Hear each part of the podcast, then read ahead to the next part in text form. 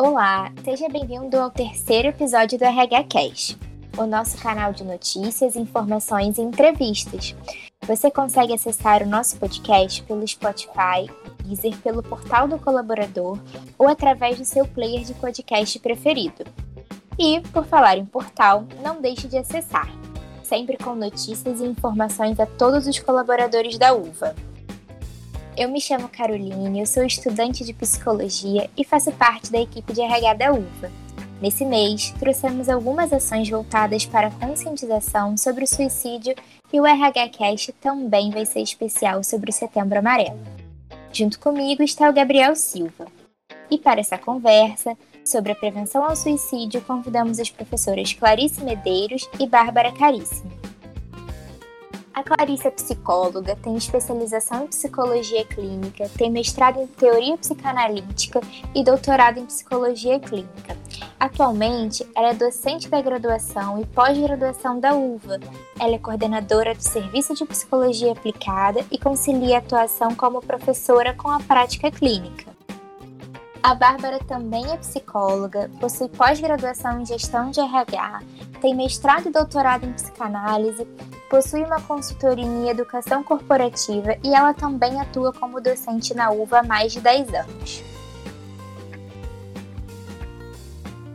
Sejam todos muito bem-vindos. Clarice e Bárbara, muito obrigada por aceitarem o nosso convite. É um prazer enorme receber vocês aqui, especialmente para abordar esse tema tão importante e necessário. Bom, Carol, eu que agradeço o convite, da gente poder falar sobre esse tema que é tão delicado e tão necessário, como você disse, a importância né, da prevenção do suicídio. Com todos os espaços que nós tivermos para falarmos, que nós fomos convidados para falarmos, nós iremos. É importante as pessoas entenderem que não falar sobre suicídio é um mito. Isso a gente leva a um aumento de casos e não a uma regressão, uma diminuição. Nós acreditamos, a partir né, da clínica que nós trabalhamos, que o lugar da fala é o lugar do tratamento, é o lugar da possibilidade desse sujeito elaborar todas as suas questões, tudo que ele atravessa, encontrar novos caminhos. Então, um sujeito que está tomado por uma dor, que está tomado por um sofrimento, que não consegue encontrar nenhuma outra perspectiva, se sente desesperançado, com menos valia, ele poder é, falar poder entender né, que existe de fato um espaço para ele de escuta, seja lá qual for, um espaço é, clínico, um espaço de um amigo, um acolhimento, né, alguém que perceba né, a sua mudança, as suas dificuldades, a sua dor, o seu sofrimento e o acolha, sem dúvida nenhuma, a gente é, ajuda a reverter esse quadro. Então, eu que, que agradeço esse espaço aqui para a gente poder falar. Queria agradecer também, Carol, tá nessa nessa empreitada junto com vocês. Achei a, o convite, né, e a ideia de fazer essa ação de modo institucional muito importante, né? A Veiga de Almeida tomando a frente nesse assunto tão delicado e tão difícil, tão recheado de tabu, como a própria Bárbara comentou, né? É uma alegria estar junto com a Bárbara nesse movimento também, nesse momento. Bom, Agora eu gostaria de chamar o Gabriel Carvalho, que também é estudante de psicologia, para poder fazer algumas perguntas para as professoras Bárbara e Clarice. Oi, Gabriel, tudo bem? Oi, gente, boa tarde. Professora Clarice, boa tarde, Bárbara. Oi, querido. Boa tarde. Professoras, a gente vem aqui sobre isso que fica na dimensão do silêncio, que foi a expressão usada por vocês. E é muito claro para a gente que hoje o suicídio ainda é, infelizmente, um tabu muito forte na nossa sociedade. Né? Precisa de muita atenção ainda. Mas eu queria perguntar para vocês é, como que a gente consegue identificar os sinais de alguém que está pensando em dar com essa tendência? Você tocou num ponto importante quando você fala essa questão né, do, do, do, suicídio ainda ser um tabu. E é claro que a gente está falando da, da morte, que já é um tabu, e a gente está falando de um sujeito que, é, numa, nessa perspectiva né, do olhar do outro, estaria escolhendo então morrer, né, a viver. Então só isso já faz com que a gente lide com, com algo que para nós não tem muito sentido e muita explicação e a gente prefere então não ouvir falar sobre, porque a gente não sabe lidar mesmo. E no outro aspecto é que também existe nesse mito é, uma fantasia de que ao falar a gente acaba induzindo outras pessoas a pensarem ou a cometerem. Claro que quando a gente fala sobre falar, dar esse espaço para fala e para escuta, a gente não está falando de, de propagar atos suicidas, morreu assim, morreu assado, né? Não é essa a ideia do falar. Na verdade, é falar sobre uma, uma é legitimar a dor do outro, é dizer para o outro que ele sofrer, que na nossa sociedade coloca à margem, é esse é o equívoco, né? Que ele existe o sofrimento dele ele tem lugar na sociedade. Então, quando a gente fala dessa importância de falar, é uma importância de trazer para junto esse sujeito que sofre e que está segregado, porque a nossa sociedade não está interessada né, na dor, ela está interessada no sucesso. Então, é, atender a esses ideais da sociedade é impossível.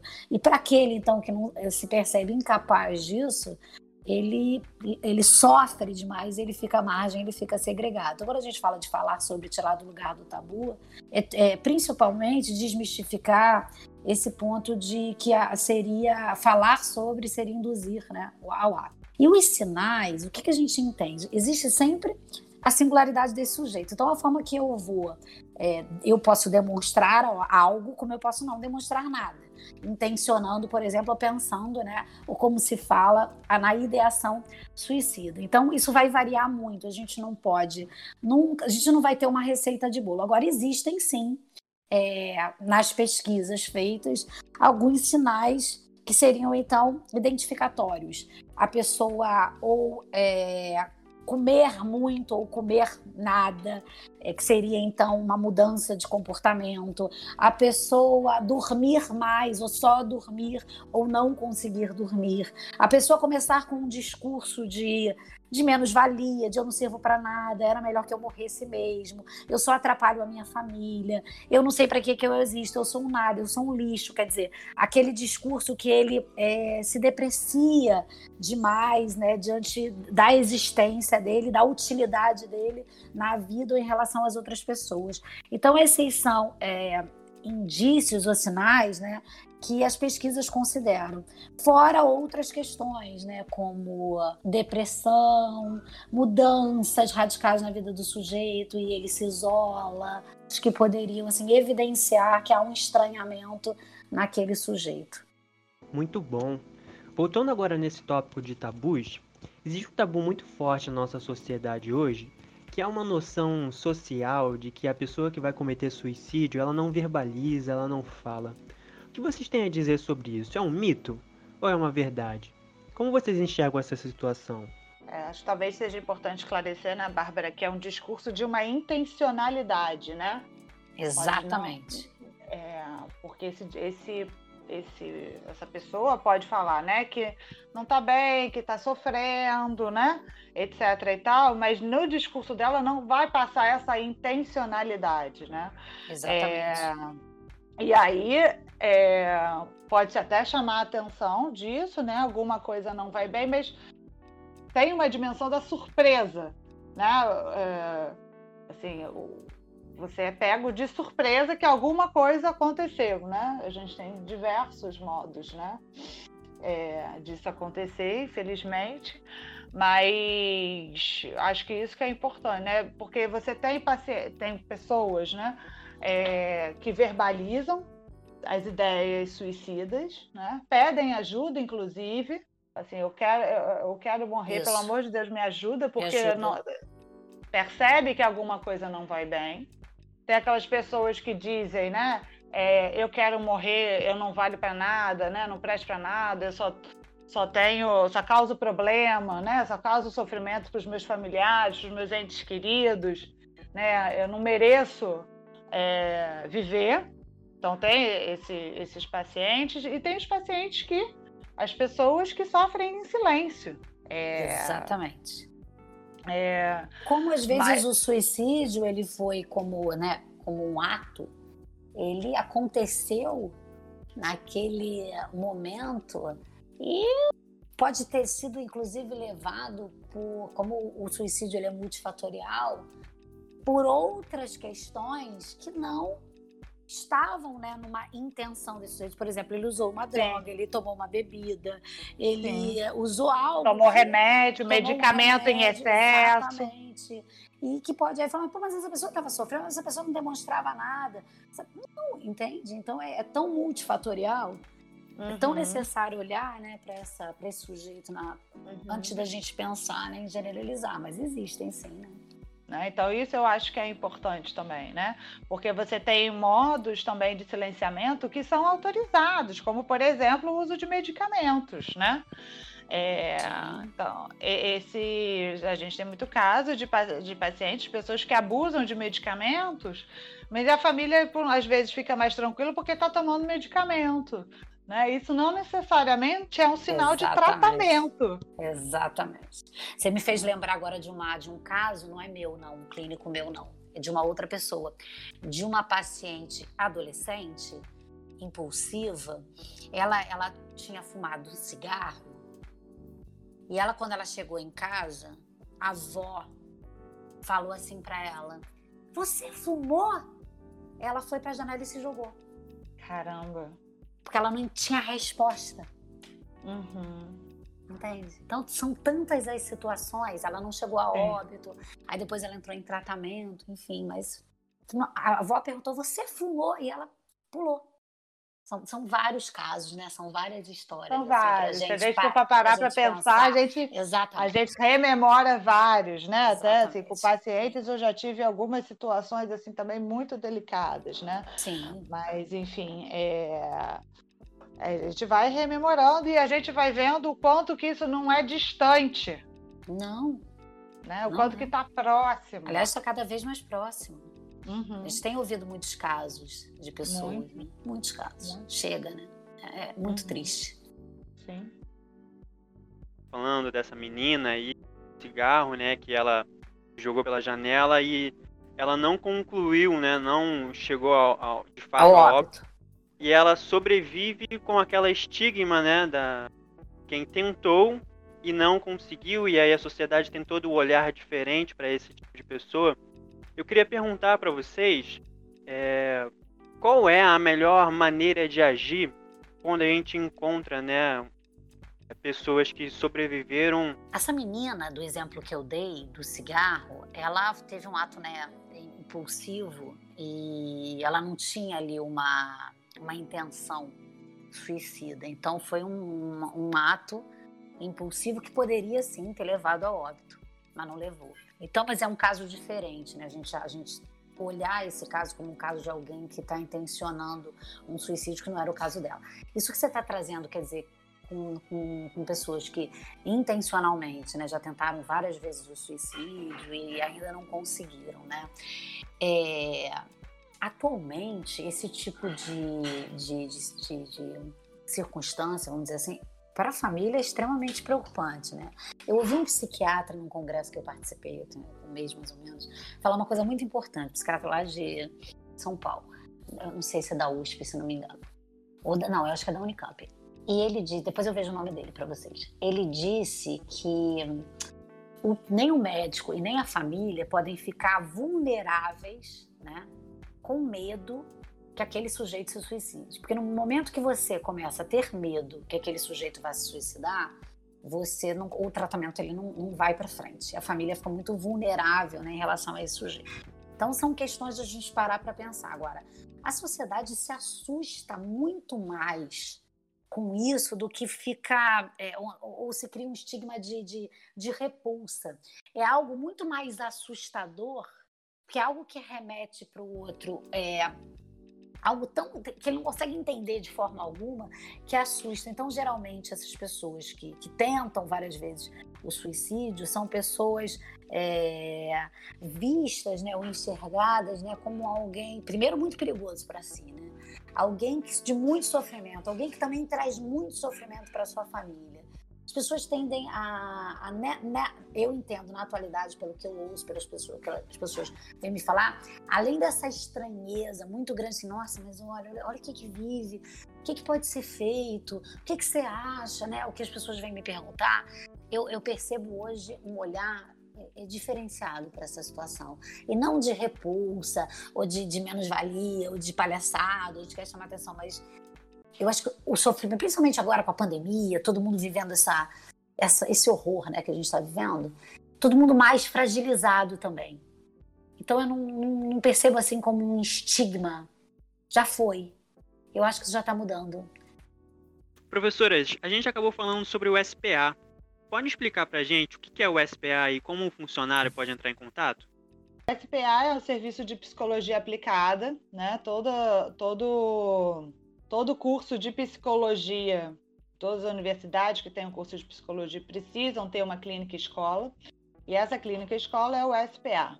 Na Veiga de Almeida, a gente tem os três campos, né? É, psicologia na Tijuca, na Barra, e em Cabo Frio, todos os três campos têm os seus SPAs.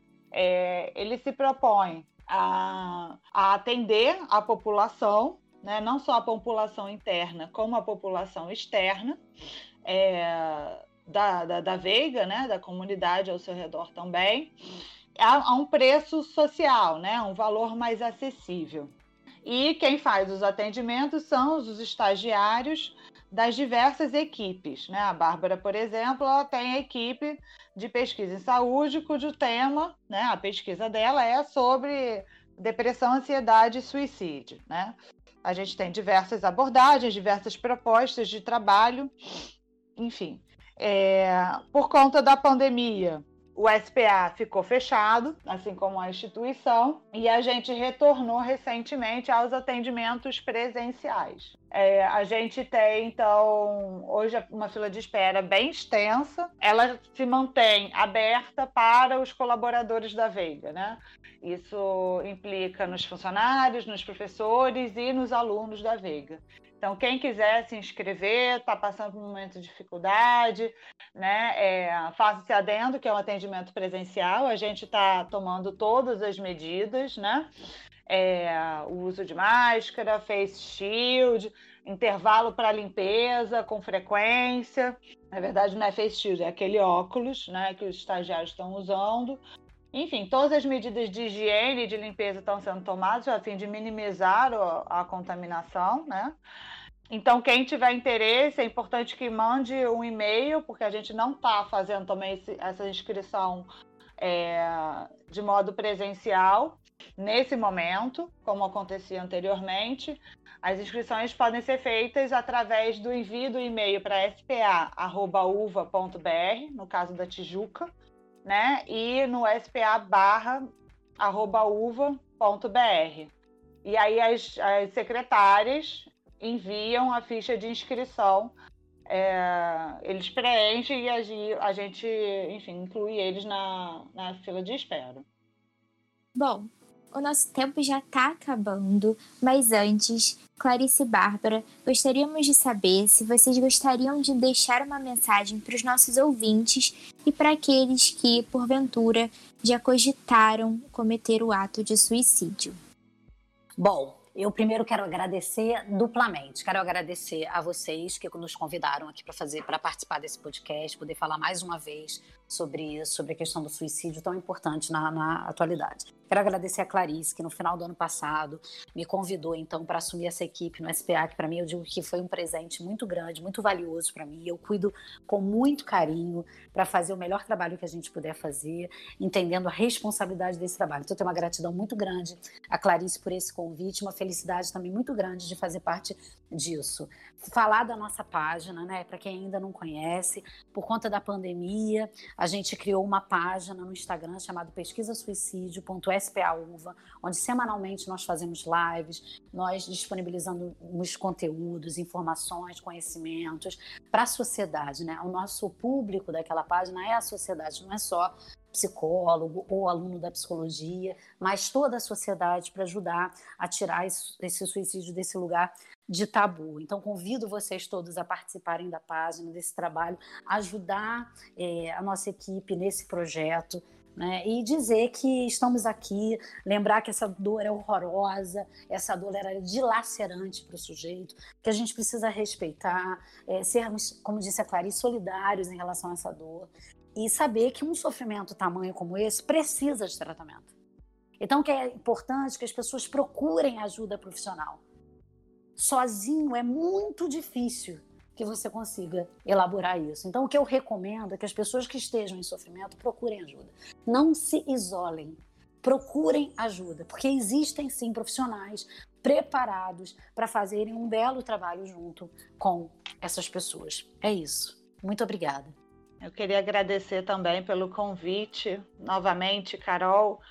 Na verdade, agradecer primeiramente pelo, pela ideia, né, e pela ação, elaboração da ação. Em segundo lugar, pelo convite, né? Foi muito gostoso estar aqui com vocês e com a Bárbara nesse bate-papo, né, sobre um tema tão árduo, né? Eu acho que a gente conseguiu trazer aí uma sensibilidade, né, para o tema, né?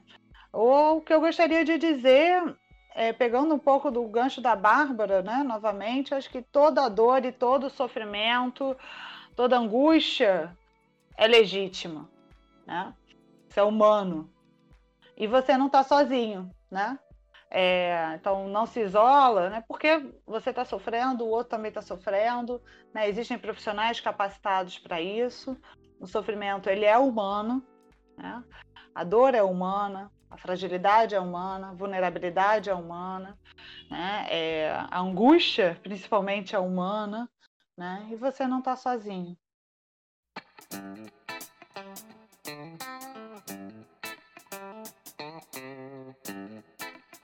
E antes de finalizarmos o nosso episódio de hoje, vamos para o nosso RH Drops.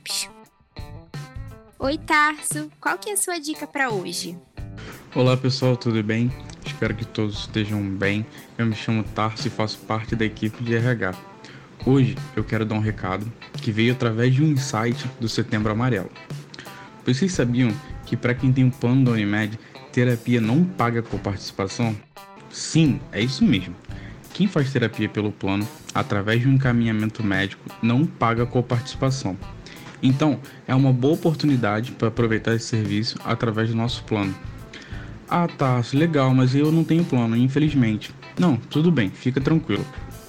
Para quem não possui o plano, o SPA, o Serviço de Psicologia Aplicada, dentro da UVA está fazendo atendimento presencial. Para agendar, é só enviar um e-mail para spa.uva.br. Lembrando que cada unidade tem seu e-mail. Beleza, pessoal? Nos vemos em breve para mais dicas.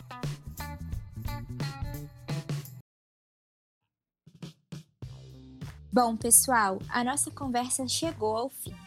Eu quero agradecer ao Tarso pela dica do RH Drops. Obrigada, Gabriel, pela sua participação. Um agradecimento especial ao Jaume e o Vitor, nossos gestores de RH, e a Natália, nossa diretora.